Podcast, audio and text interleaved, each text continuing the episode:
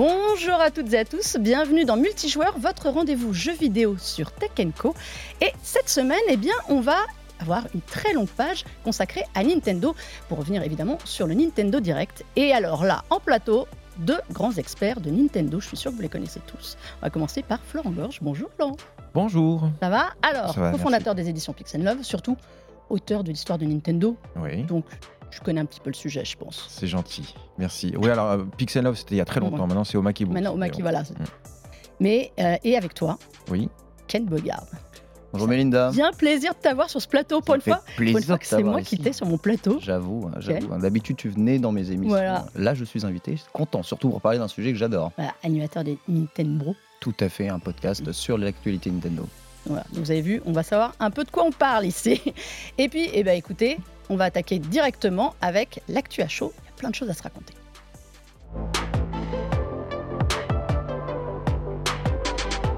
Messieurs, avant d'attaquer euh, la partie Nintendo Direct, je voudrais revenir sur une petite info qui est tombée. Euh, Final Fantasy, qui était Final Fantasy XVI, la grosse sortie de la semaine dernière, on en a consacré euh, un numéro de multijoueur, a annoncé avoir vendu pour son premier euh, week-end d'exploitation 3 millions de copies. Mm. Alors comme ça, dit comme ça, c'est impressionnant. Oui. Surtout qu'ils avaient un petit peu de concurrence, hein, parce qu'au mois de juin, on a eu Street Fighter euh, 6, on a eu Diablo 4, euh, il y a quelques petits jeux qui sont sortis en début d'année. Euh, c'est impressionnant, c'est pas impressionnant? Bah déjà, le, le premier constat qu'on peut faire, c'est que l'année 2023 est une année incroyable. En termes de vente, combien de jeux ont fait des millions de sellers en, en un week-end? Euh, On a du mal à les compter. Euh, donc, c'est très impressionnant dans les faits. Après, si on regarde dans le détail, c'est peut-être un peu inquiétant, en fait, je crois. Eh bien, en fait, alors pour rappel, ce n'est sorti que sur la PS5. Mhm. Donc déjà, c'est sûr que ça limite. On a quand même, comme tu disais, Hogwarts Legacy, euh, l'héritage de Poudlard, qui nous a annoncé quand même 10 millions euh, pour ses premiers jours, 12 millions au bout de deux semaines. Ouais. Ah, excusez du peu. The Legend of Zelda, Tears of the Kingdom, qui a annoncé plus de 10 millions aussi pour son premier week-end. Donc c'est sûr que 3 millions, Voilà, ça c'est ça. fait un petit peu. Il y a Resident Evil aussi, j'ai oublié. Resident Evil 4, le remake, euh, qui, est, qui est largement au-dessus. Euh, même, alors toi qui aimes beaucoup Final Fantasy, Ouais, je suis vraiment un très très gros fan de la licence. En fait, euh, il faut comparer ce qui est comparable et on peut comparer, on va dire, une exclusivité à une autre exclusivité. C'est vrai que Square Enix a choisi de sortir le jeu, enfin choisi, à mon avis, il y a un bon partenariat avec Sony, euh, le jeu sur PlayStation en exclusivité, on va dire temporaire. Et évidemment, bah, ça limite le parc. Combien y a-t-il de parcs de PS5 aujourd'hui installés? Euh, sur une console qui, je le rappelle, a quand même aussi augmenté de prix donc, si tu veux acheter une PS5 pour Final Fantasy XVI, le billet à débourser, il est de plus de 600 euros. parce que le jeu est à 80 euros Le celui-là. jeu non à 80 euros minimum sur leur Ouais. store. On sait qu'on peut tous acheter en, physique, peut-être un peu moins cher les, les versions, mais ça reste une, une grosse somme à débourser. Ça limite évidemment les ventes. Donc j'espère que leur partenariat avec Sony euh, compensera un peu ça. 3 millions, ça reste énorme, d'accord? Mais si on compare avec bah, évidemment Zelda Tears of the Kingdom euh, qui fait plus de 10 et encore Nintendo n'avoue jamais les vrais chiffres parce que Parce qu'il n'y a jamais le, le numérique, il n'y a jamais les versions Ils dedans, donnent jamais les versions numériques derrière. Ça, euh, on va dire, c'est à mon avis, ils s'en gargarisent, mais c'est une déception pour eux, je pense. Ah, C'est moins que Final Fantasy VII euh, Remake, oui, qui était à 3,5 millions pour son premier week-end. Alors, exactement. qui était aussi sorti sur plus de consoles et sur la PS4 qui avait quand même déjà euh, une centaine de millions de, de consoles. Exactement. circulation. Le parc installé était Mm. important, mais les remakes se vendent systématiquement normalement moins que les offres originales. Alors c'est faux pour les Resident Evil, hein, qui sont vraiment des remakes Mm. qui réinventent la totalité des jeux. Et le, le monde du jeu vidéo a changé parce que, comme le disait Florent, euh, c'est impressionnant de voir les jeux qui se vendent. À l'époque de la Super Nintendo, vendre 10 millions de copies, je crois qu'il y a que deux ou trois jeux qui avaient réussi à faire Ouais, ça. Et puis, c'était Euh, sur dans- toute la durée de vie, quoi. C'était Ah pas oui. en un week-end. hein, Ah donc, oui. euh, on est, bon, c'est pas GTA 5 non plus. Non, bien C'est déjà même pas. Final Fantasy XV, alors qui, avait- qui est, qui est sorti en 2016, qui avait été extrêmement euh, attendu, qui avait fait 5 millions Oui. euh, au premier jour. Oui, c'est moins qu'FF15. Donc il y a un effet FF15, mais aussi, bah, en vrai, les, les- les critiques sur le jeu sont, sont, sont très mitigées, très partagées. Je sais qu'en tant que fan de Final Fantasy, moi, je m'y retrouve pas du tout dans ce FF16. C'est vraiment, c'est Trop grand public ce pour qu'on dit not my FF. C'est pas ça. C'est c'est pas, euh, c'est- plus un jeu, c'est plus un RPG en fait.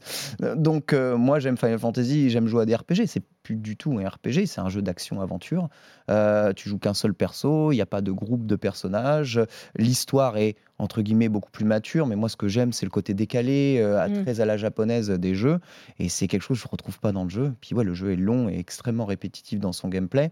Donc euh, c'est, je pense que c'est très bien pour plaire euh, au grand public, euh, surtout aux fans de, Game of Thrones, mais euh, on va dire pour les fans de Final Fantasy, j'ai du mal, à- j'ai j'ai du mal à adhérer. Tu lui penses une vie longue ou pas? Ça va décoller Oui, ou bien sûr. En plus, le jeu sortira très probablement sur PC en 2024, euh, suivi des autres machines.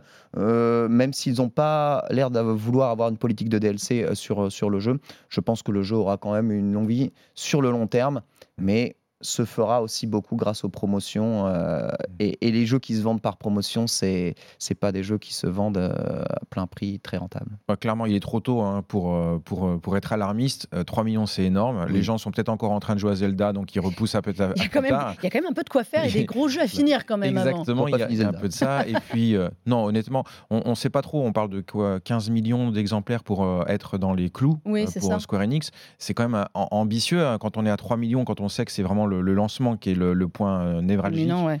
Voilà, donc c'est pas forcément hyper rassurant, mais il est beaucoup trop tôt pour euh, crier euh, On s'inquiète pas encore. à l'alarme. De toute façon, il y a, en effet, il y a Zelda qui tête. Ho- Hogwarts Legacy, j'ai donné un chiffre de 12 millions qui n'était que sur les consoles, Oui. nouvelle génération et PC. C'est ça. Il est depuis sorti sur euh, Xbox One et PS4 et on sait que ça a redopé les ventes.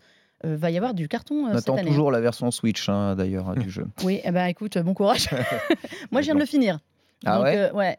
T'as apprécié? Ah ben, moi, moi, ça me fait marrer. hein. Et je suis pas du tout fan d'Harry Potter. Mais Ah c'est ouais? juste le côté. Rien, je peux me balader euh, sur un balai, ça me fait marrer. Excusez-moi, il me faut pas grand-chose dans la vie. C'est- parfait. Euh, on va parler du Nintendo Direct, de Zelda, euh, un autre. Messieurs, jeudi dernier, 40 minutes de conférence Ouais. Nintendo. Mm. Alors, je veux votre avis d'expert, parce que moi, voilà, j'ai eu l'impression d'avoir une vraie, d'un vrai Nintendo Direct, comme on avait envie d'en avoir un. Alors, il n'y a pas eu de trois, mais de cette période-là, c'est-à-dire où on nous parle de jeux Nintendo, vraiment. Euh, Est-ce que c'est votre avis, Florent? Euh, alors, c'est vrai que c'est dommage parce qu'on a l'impression que tout est un peu négatif. Moi, je suis un peu mi-figue, mi-raisin sur le Nintendo Direct. D'habitude, je suis très bon public. J'ai malheureusement été un petit peu déçu. Euh, dans les E3, justement, quand il y avait les E3, il y avait toujours des annonces hyper fracassantes, hyper impressionnantes, etc. Là, clairement, c'était un Nintendo Direct banal. Alors certes, ils ont annoncé euh, Super Mario Wonder, euh, le, le remake de, Mario RPG, donc ça c'est des très bonnes nouvelles. Mais cela dit, sur les quoi, la quarantaine de jeux qu'on a pu voir, On a eu je sais pas combien de jeux, ouais. Ouais, il y a beaucoup de jeux, bon, moi, qui personnellement me parlent pas, mais euh, qui sont, euh, qui, qui me semblent un petit peu datés, quoi, euh, Alors, 2023. Là, là, on voit des images pour ceux qui regardent l'émission. On a des images du Super Mario Wonder. Moi, j'ai eu l'impression de voir un Super Mario à l'ancienne, euh, customisé moderne, Hmm. euh, avec des, pas- des passages sous psychotrope. Oui, Euh, ah bah, il y a il y a- beaucoup, beaucoup parlent de psy. Ouais, c'est Est-ce ça, que du, tu du peux, côté euh, Ken, psychotrope. nous résumer euh, Alors moi, je peux, a l'impression de savoir. Souvenez-vous bien de ce qu'est Mario. Mario, ça reste un plombier dans un monde fantasy imaginaire qui mange des champignons et qui croit qu'il devient grand. À la base, c'est ça, d'accord? Donc Mario a toujours été plus ou moins sur psychotrope. C'est pas, c'est pas vraiment le, le sujet. Moi, ce que je vois, c'est que pour la première fois depuis très longtemps, Nintendo dépoussière la franchise Super Mario Bros. 2D en changeant complètement le design de tous les persos, de l'ensemble de l'univers, en Enfin, en donnant une profondeur graphique et une profondeur de palette gigantesque euh, au jeu, arrêtant de se reposer sur l'éternel moteur de New Super Mario Mm. Bros, hein, des versions DS que le, ou Wii que l'on avait connues. Et ça, ça fait vraiment, vraiment du bien. Agrémenté, à mon avis, aux millions d'idées de gameplay qu'ils vont pouvoir mettre dedans. J'ai eu l'impression que Mario avait un peu absorbé Donkey Kong Country, hein, Donkey Kong Country de chez Retro Studio, qui euh, eh bien, avait un peu dépoussiéré aussi hein, le, le jeu de plateforme traditionnel. Moi, j'ai très très hâte de jouer, de jouer à ce jeu et j'ai j'ai vraiment l'impression que, que le travail risque d'être gigantesque. En plus, qu'on a vu à peu près la taille que faisait le jeu. Le jeu a l'air d'être très très euh, long, Il est deux fois plus gros qu'un Mario 3D World, par exemple, Ah en oui. termes ouais, en termes de, en termes de taille de, de stockage. Plusieurs persos jouables, c'est aussi ce qu'on demandait. Puis Ah, La coop, ouais, il y a le vrai coop à 4. Exactement. Alors ça, c'était le cas dans New Super Mario Mm. Bros. C'est devenu un, un élément essentiel. Et je rappelle un truc vraiment très important pour tous ceux qui n'ont pas trop l'habitude de jouer à des jeux vidéo. Les jeux vidéo en 3D avec gestion de caméra libre, c'est pas des jeux simples en fait à jouer. Lorsqu'on joue en deux dimensions à un Mario, on a un gameplay qui est immédiatement accessible pour tous. Ça ne veut pas dire que ça ne va pas en être, à mon avis, un jeu assez difficile et, euh, et assez profond avec beaucoup de rejouabilité. C'est ce qui fait la force des, des, des- des Mario 2D. Donc pour moi, c'est vraiment une très très grosse annonce. Je vous rappelle aussi que cette annonce était quasiment obligatoire parce que le film Super Mario Bros a cartonné et ça fait six ans qu'on n'a pas de vrai jeu Mario. Quoi. Alors ça, c'était ma question justement, euh, Flan. On a l'impression de revenir un peu à Mario à l'ancienne en moderne. Donc en effet, les 2D par rapport à, à Mario Odyssey.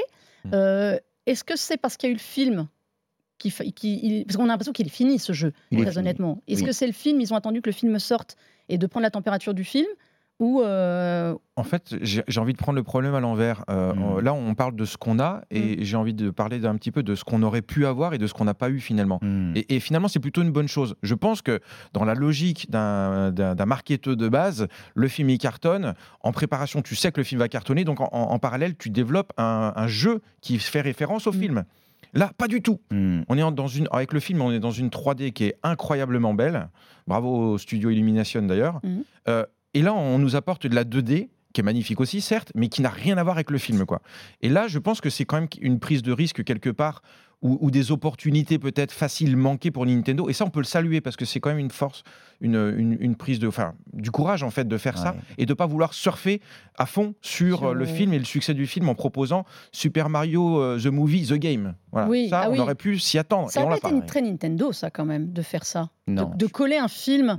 C'est pour ça Ah, que je parle de ouais. marketeur lambda. On n'est pas dans une boîte lambda en fait là. Alors, mais on va, on va y revenir à ça. Je vais poser. Alors, je vais me faire l'avocat du diable. Est-ce que tu crois que justement, le film avait ce côté très nostalgie, très fan service Mhm. Euh, Là, on est, moi, je trouve, sur un Mario à l'ancienne, moderne, mais à l'ancienne. Donc moderne pour attirer les jeunes joueurs, à l'ancienne pour parler euh, aux joueurs comme nous qu'on connu. Moi, j'ai l'impression de revoir des niveaux que j'ai déjà vus certains. Ah, tu vois, dans- non, mais ouais, dans l'esprit, euh, monde sûr. sous-marin.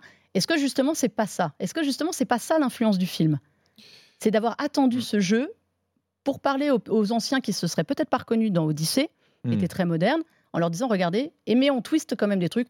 Là, c'est un éléphant, là, on le transforme en éléphant.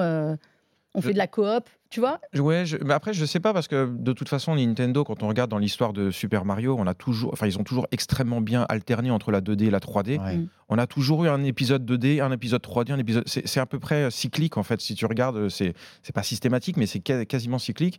Et après Odyssey, bon, moi, ça me surprend pas qu'il y ait un nouveau Mario 2D. Un Voilà. retour, euh, Et sans que, que- ce soit un remake. voilà. Sans que ce Ouais. soit un remake soit un aussi, faut remake. le Ouais. noter ça. Mais les équipes, elles travaillent en parallèle de toute façon. Là, de toute façon, ça fait des années qu'ils sont déjà sur un Mario en 3D. C'est Mm. évident. Oui. Ils vont pas commencer à travailler maintenant. Ils ont, voilà, c'est. Alors, me ça, semble ça logique. sort le 20 octobre, donc c'est quand même. C'est fini. Il c'est- est terminé. il est terminé, c'est quand même demain. Le même jour que Spider-Man 2. Donc il Oui. faudra choisir son camp. Oui. Ouais, je sais pas s'il y a beaucoup de pas, pas le même public, pas les mais mêmes bon, c'est très consoles. drôle. ouais. Ça va peut-être se battre pour la même télé à la maison pour ceux qui ont Ah. les deux. Pensez-y aux familles. L'avantage, c'est la Switch, on peut jouer en portable. Voilà. Mm. Euh, non, on disait, en effet, c'est un jeu inédit. On a quand même eu euh, Super Mario RPG. Oui. Pour le coup, on connaissait. Alors on connaissait, mais en vrai, pour nous, Européens, c'est un jeu plus ou moins inédit parce que Super Mario RPG, la première fois que les Européens ont connu le jeu, ont eu accès au jeu, il me semble C'était que c'est dans la SNES Mini en fait. C'est, Ouais. Oui. Il était dans, la Super Famicom Et en Mini, anglais. Super NES Mini. Et en anglais. Donc Super Mario RPG, non, c'est un jeu indie. Je vous rappelle, hein, c'est un jeu qui avait été développé à l'époque par Squaresoft, donc les anciens Square Enix, avant la fusion de Squaresoft et de Enix qu'a donné Square Enix. On parlait de Final Fantasy justement juste derrière. C'était, on va dire, la poignée de main entre Nintendo et Squaresoft. Ça y est, on arrive, on fait un projet ensemble incroyable. En plus, les maîtres du RPG Squaresoft s'occupent d'un RPG Mario. Et au final, eh bien, après, ils ont développé Final Fantasy VII sur PlayStation. Là, ça a été la guerre froide entre, entre, entre les deux. Deux salles, deux ambiances quand même. Ah, Super Mario RPG. Final Fantasy. Bah oui, après, enfin, Nintendo le reconnaîtra jamais, mais c'est un peu de leur faute si Squaresoft euh, est allé vers, euh, vers la PlayStation pour faire, pour faire le jeu. Il y avait clairement pas la place sur la Nintendo 64 de faire, euh, de faire un, un- un projet aussi ambitieux.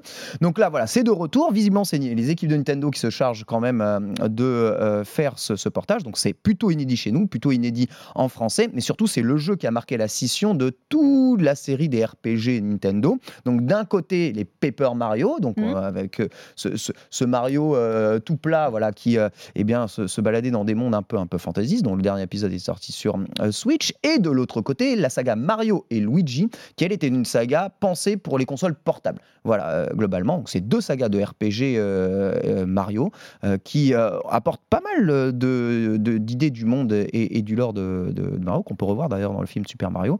Et là, c'est le jeu qui est à l'origine de tout ça. Et notamment, il y a deux personnages inédits hein, dans, dans, ce jeu qui n'ont jamais vraiment été euh, exploités après. Ouais, exploités après.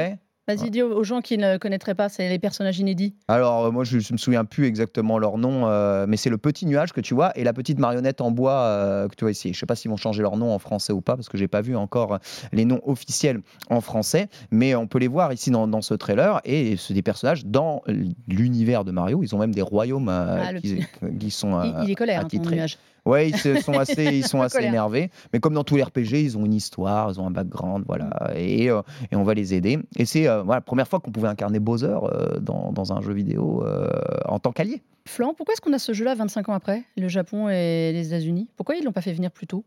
Euh, ah, très bonne nouvelle de toute façon. Après, d'un point de vue, euh, le, Super Mario RPG original, on l'a pas eu parce que la console était vraiment trop en fin de vie. La localisation coûtait très cher. un jeu Super NES, hein, c'est ça? Voilà, Super Famicom. Mm. Et, clairement, euh, je pense que les filiales européennes se sont dit. On va, on va le localiser, ça va coûter bonbon. on va en vendre quelques dizaines de milliers d'exemplaires, ça vaut pas le coup. Voilà, les gens sont passés sur PlayStation. Il faut préparer l'arrivée de la N64 on laisse tomber. On laisse tomber. Dans la, alors, dans la catégorie aussi des jeux qui ont été donc dans la pelletée de jeux annoncés, il y a aussi un euh, remaster de Luigi Mansion 2. Pareil, c'est un jeu euh, GameCube, ça qu'ils avaient fait venir. Euh, ils ont annoncé, là on n'a pas de date hein, pour celui-ci. Ouais, le 2 c'est un jeu 3DS, donc c'est le portage, c'est le portage de la version 3DS. C'est la suite de, pardon, je me suis, c'était le, premier qui était euh, Game, GameCube. Exactement. Et c'est la suite. Le premier c'est le jeu sorti de la Nintendo GameCube, tout à fait, et ensuite après ouais, est sorti sur 3DS et euh, le 3 est donc sorti sur sur Switch. Donc là ils portent le 2. En fait, c'est pour moi l'idée c'est très simple. Hein. On a aussi un jeu Princess Peach hein, mm. qui a été qui a été teasé. Globalement, il y a le film Mario, ça serait bien de sortir un jeu Luigi, un jeu un jeu Peach, un jeu un jeu Mario nouveau sur, sur la console, au moins de communiquer là-dessus, parce que ces deux jeux-là, à la fois euh, Luigi et Mario, je sais pas s'il y a vraiment trop trop de dates d'annoncer dessus. Après, le, Peach, ils, ont, ils, ont, pas de. Ouais, Peach, ils ont dit 2024. Ouais, c'est ça. Luigi euh, Mansion, ils ont rien dit. Pourquoi est-ce qu'ils nous font ça? Tu penses que c'est le film juste ou c'est euh, de ressortir comme ça? Parce que finalement, on nous met un Super Mario Wonder. bon, le Super Mario RPG, on peut considérer que c'est un nouveau jeu. Et derrière, on va nous faire de, du ressucé de console. Ils ont éclusé le catalogue de la Wii U. Maintenant, on euh, part plus loin? bah, enfin, voilà, De façon extrêmement terre à terre. Enfin, euh, développer un jeu 100% original, c'est extrêmement coûteux, ça prend énormément de temps. Euh, Nintendo a besoin d'entretenir son catalogue quasiment tous les mois. Ils ont besoin de sortir un jeu pour entretenir les. Voilà ils sont obligés aujourd'hui, étant donné le, temps que nécessite un développement, même sur un jeu Switch qui peut paraître euh, moins démesuré qu'un jeu sur PS5 comme FF16, quoique euh, voilà, mm. Zelda c'est 6 ans aussi.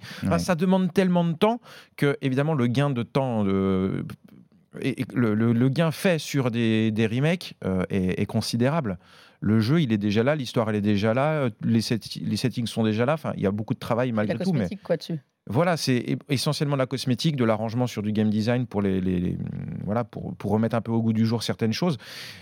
Mais c'est, euh, il faut occuper le catalogue, il faut proposer des jeux tout le temps, tout le temps, tout le temps, tout le temps.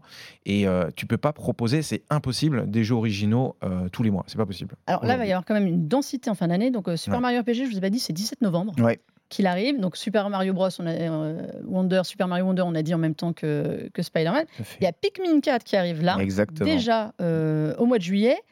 Détective Pikachu, le retour aussi au mois d'octobre. Et euh, WarioWare Move It qui arrive euh, au mois de novembre. Mm. Qu'est-ce qui s'est passé? Là, d'un seul coup, euh, ça y est, Zelda, ils se disent que tout le monde aura fini Zelda en fin d'année, on balance la suite?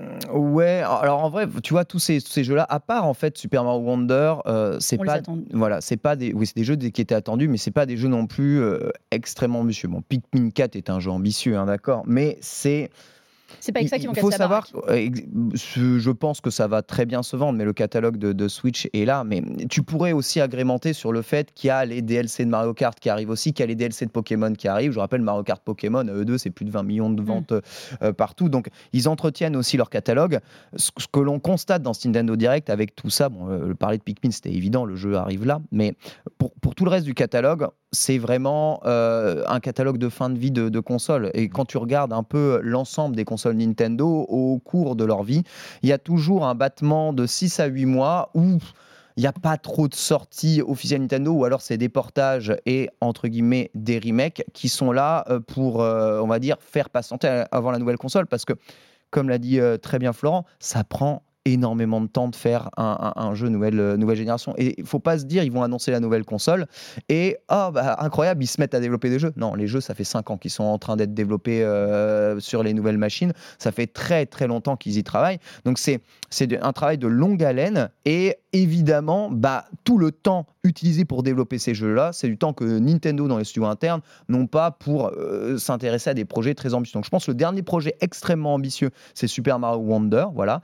Ensuite, après, c'est des studios annexes qui font euh, plus ou moins les, les, sujets ci. Ce détective Pikachu, il est prévu depuis euh, mm. trois ans au moins. Ils l'ont pas sorti parce qu'à mon avis, le développement a dû être catastrophique et ils n'étaient pas très très contents du résultat. Bon, ils finissent quand même par le, par le sortir, mais c'est pas du tout ce que ça va donner. Mm.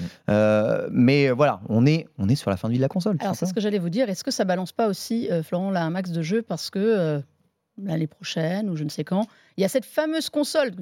Alors, dont Bobby Kotick a balancé lors du procès, enfin, du rachat Activision Xbox, que la, prochaine console serait du niveau euh, puissance des PS4 et Xbox One. Hmm. Est-ce que, c'est, est-ce que là, il nous file pas la fin de catalogue euh, ah bah, Nintendo je suis Parfaitement d'accord avec ce que vient de dire euh, Ken.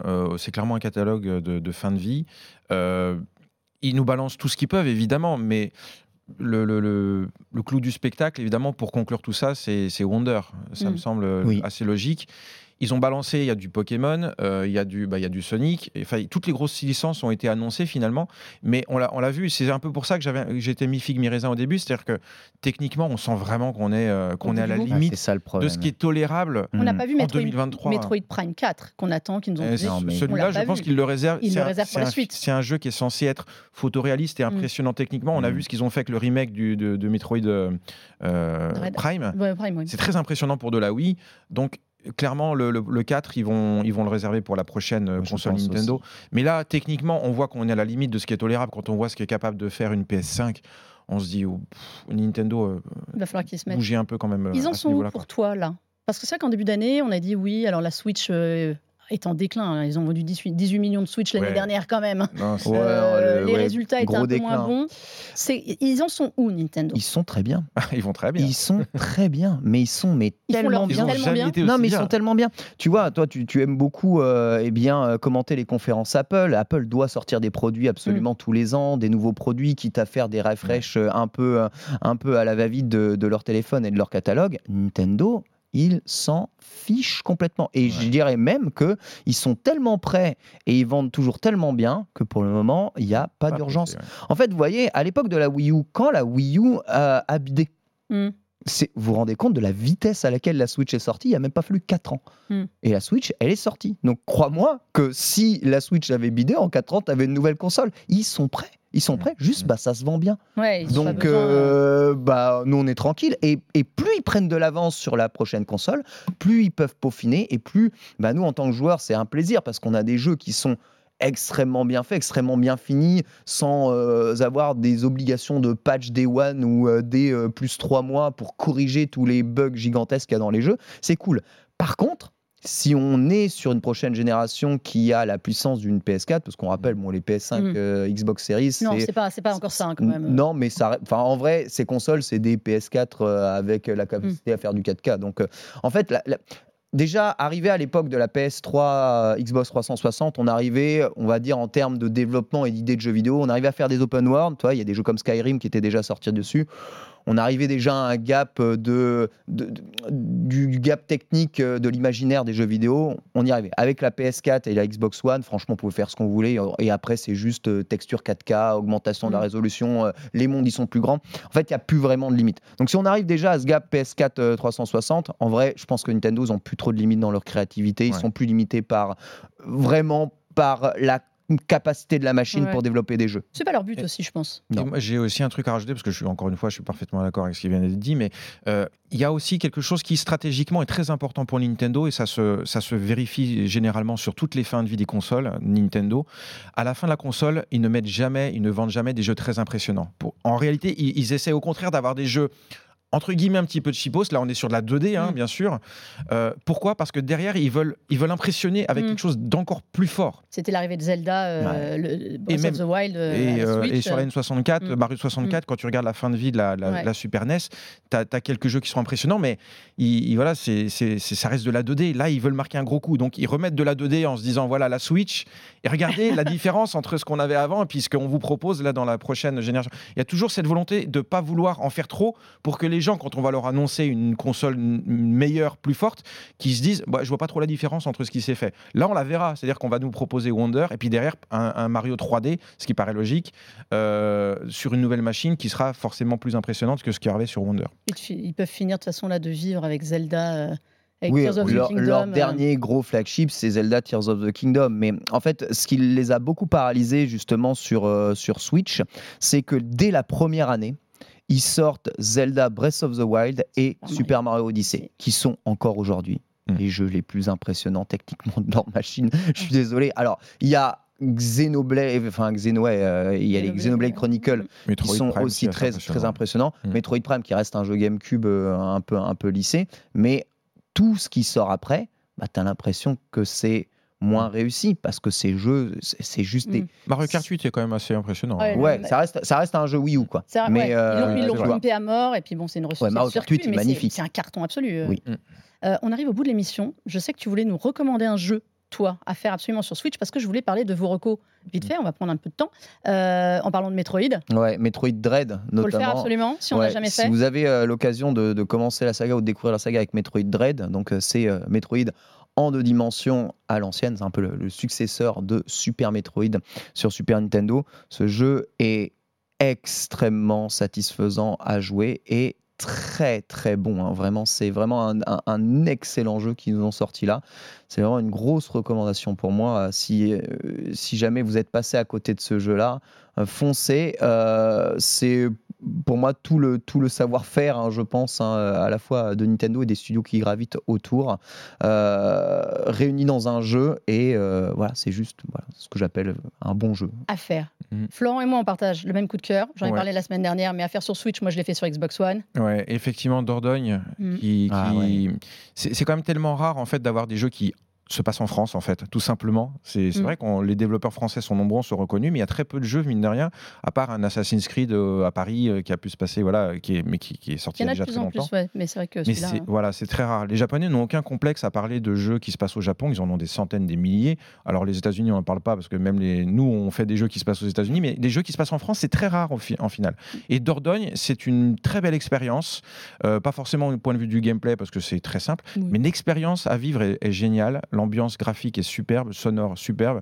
Enfin, c'est un, un jeu qui, qui vraiment se, se déguste comme un bon apéritif euh, sur Ça- une ça donne terrasse. envie d'aller en Dordogne après. Exactement. Ça, ça fait vraiment C'est voyager. 5-6 heures. hein. Moi, je l'ai bouclé en 5-6 heures. Il y a Très agréable. mais c'est une vraie, une vraie balade. Mm. Moi, c'était, euh, je le place comme ça, euh, Gerda, A Flame in Winter, que j'ai fait qu'un DLC. Euh, pareil, dans le, le côté euh, pas de graphique et visuel Oui, qui est magnifique, qui se passe ouais, pendant la. Seconde Guerre mondiale au Danemark, avec cette euh, femme, euh, Gerda, qui est de parents danois et allemands au moment où l'Allemagne a envahi Mm. euh, le Danemark. Et son mari, ben, lui aussi, il penche de savoir s'il doit être euh, avec les Allemands ou contre eux. Et Mm. c'est tout un jeu sur la narration. C'est un jeu dont note, c'est magnifique. Faites-le. J'ai dépassé, comme toutes les semaines, je m'en excuse.